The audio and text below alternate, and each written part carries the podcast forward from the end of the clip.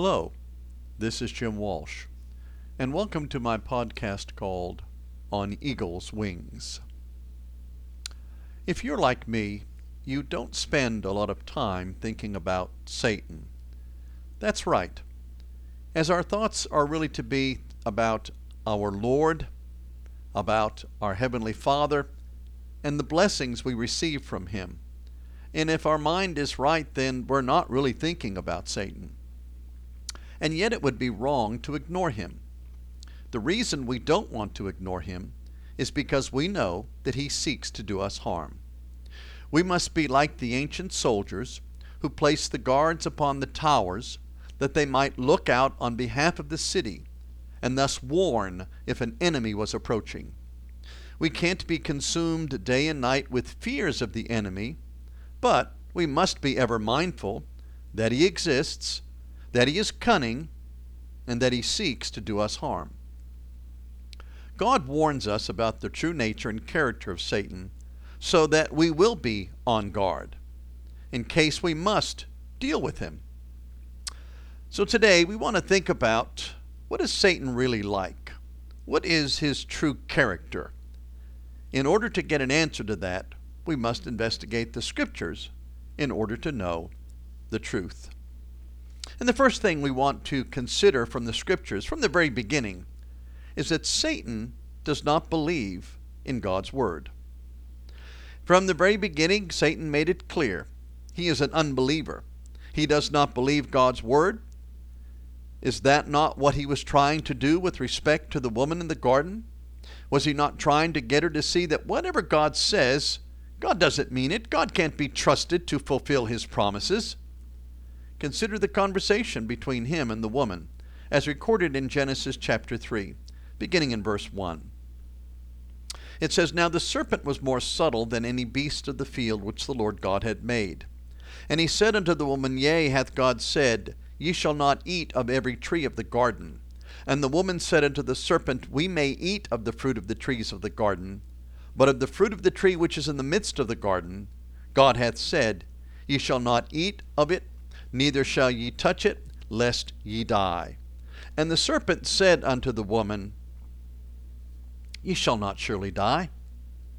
For God doth know that in the day ye eat thereof, then your eyes shall be opened, and ye shall be as gods, knowing good and evil. Genesis chapter 3, verses 1 through 5. He plainly asks the woman, Do you believe what God has said? Do you know what God has said? And her response was yes. And she even explained to him what God had said. And then the serpent tries to tell her that whatever God said, he didn't really mean it. He's lying. And so the serpent gives an alternative explanation for what it really means. God doesn't want you to experience great things. He doesn't want you to be like Him which is just another way of saying God lied to you.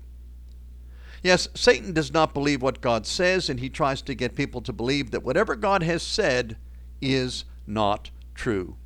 And so much of religious error that is taught today falls right down this pathway. Some folks don't believe in hell.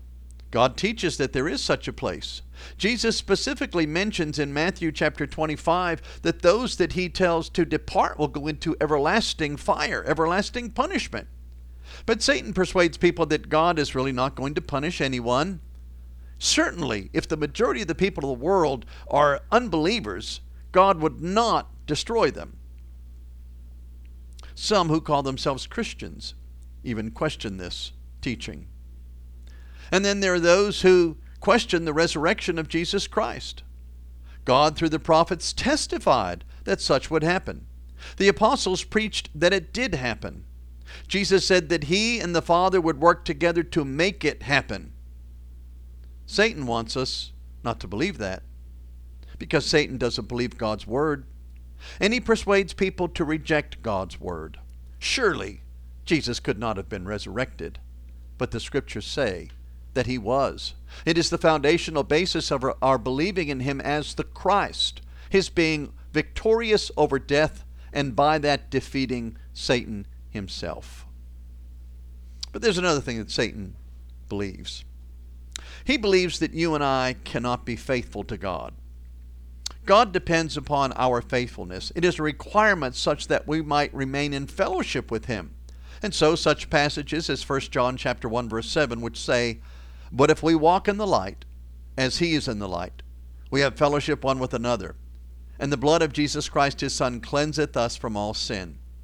That's just another way of saying being faithful. We walk in the light. We continue following the light of God's word. God depends upon our desire and determination to maintain our relationship with Him so that He can bless us now and for all eternity. But Satan doesn't believe we can do that. All we have to do is go to the book of Job in Job chapter 1. And here we have an account of God allowing Satan to come into His presence. And God asks Satan about the man Job. Job chapter 1, verse 1. There was a man in the land of Uz whose name was Job. That man was perfect and upright, and one that feared God and eschewed evil. So God reveals unto us that he knew the character of Job. He knew he was a good man. He knew he was a reverential man. He knew he was a faithful man. In verses 7 through 11 of that chapter, it says, And the Lord said unto Satan, Whence comest thou? Satan answered the Lord and said, From going to and fro in the earth, from walking up and down in it. And the Lord said to Satan, Hast thou considered my servant Job? That there is none like him in the earth, a perfect and an upright man, one that feareth God and escheweth evil. To eschew means to detest, to uh, turn away from. Satan answered the Lord and said, Doth Job fear God for naught? Hast not thou made a hedge about him and about his house and about all that he hath on every side? Thou hast blessed the work of his hands, and his substance is increased in the land. But put forth thine hand now and touch all that he hath, and he will curse thee to the face. So Satan said, The only reason Job serves you is if you've blessed him. Job is just responding to what you've given him. Give him something nice, and he'll be nice to you. Well, that's not such a bad idea if you think about it. But then Satan says, Why don't you take all those things away from him? I bet if you take all those things away from him, he won't be nice to you. He won't fear you. He won't reverence you. But Job did. Job remained faithful before the Lord. Chapter 1, verse 22, it says, After all these things happened, after God allowed all of those blessings to be removed, it says, In all this Job sinned not, nor charged God foolishly. He accepted the fact that he received blessings and he recognized that sometimes in life those blessings can be lost. And he said, in effect, that's not God's actions toward me. And so he refused to blame God. Satan thinks the only time we're going to obey God is when everything is good. So when things go bad, he believes that we're going to curse God. That's why he wants things to be bad. So in chapter 2, God again asks Satan, Have you considered my servant Job?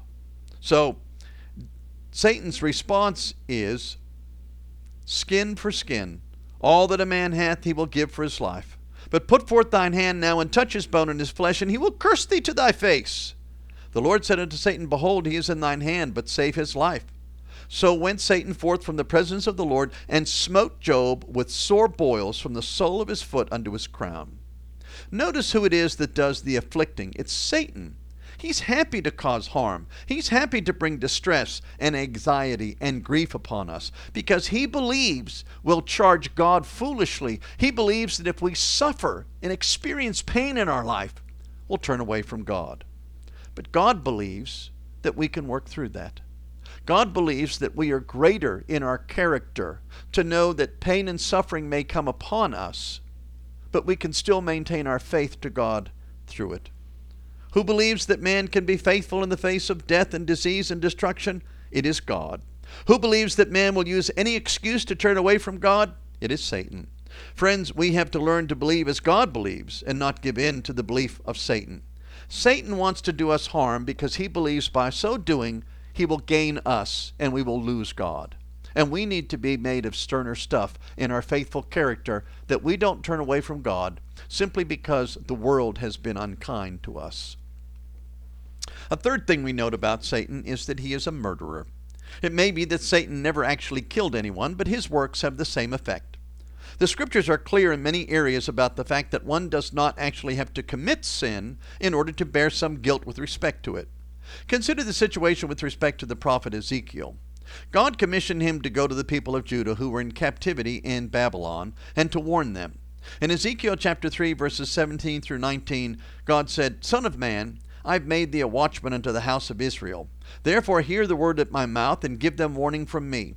When I say unto the wicked, Thou shalt surely die, and thou givest him not warning, nor speakest to warn the wicked from his wicked way to save his life, the same wicked man shall die in his iniquity, but his blood will I require at thine hand. Yet if thou warn the wicked, and he turn not from his wickedness, nor from his wicked way, he shall die in his iniquity, but thou hast delivered thy soul. God clearly made Ezekiel responsible to warn the people, and if he failed to do so, God told him he would be responsible. In effect, Ezekiel could do nothing, and some would die. He could claim that it was not his fault that they had sinned, but God warned that it was Ezekiel's job to help the people to learn about repentance and have a desire to return unto God. If Ezekiel allowed the people to go without warning, they would die for their sins, and God would hold Ezekiel responsible. So Ezekiel had a job to do, and simply not doing that job, even if he did not do evil, would not relieve him of his responsibility. But in that respect, because the people sinned, and God was warning the people through Ezekiel, Ezekiel would also be to blame. In John chapter 8, verse 44, Jesus said, Ye are of your father the devil, and the lusts of your father ye will do. He was a murderer from the beginning. There were many in that crowd of Jewish leaders whose actions were destroying the souls of others. In the beginning of that chapter, they had brought a woman to Jesus that they said was caught in the act of adultery. If that were so, there should have been two people brought, but they only brought the woman. In the law of Moses, it said that if two are caught in the act of adultery, they could be stoned. But these Jewish leaders brought the woman and then wanted Jesus to condemn her to be stoned. They were being deceitful, and their deceit could learn to the, lead to the destruction of others. So Jesus said, You're just like your father, the devil. There were those in that crowd whose goal it was to destroy the souls of others. Jesus had pointed out earlier in the Gospels that some religious leaders were causing others to fall. Consider what is written in Matthew 23 and verses 2 through 7. Jesus said the scribes and Pharisees were binding heavy burdens on men, burdens that they themselves could not bear, saying, The scribes and Pharisees sit in Moses' seat. All therefore whatsoever they bid you observe, that observe and do.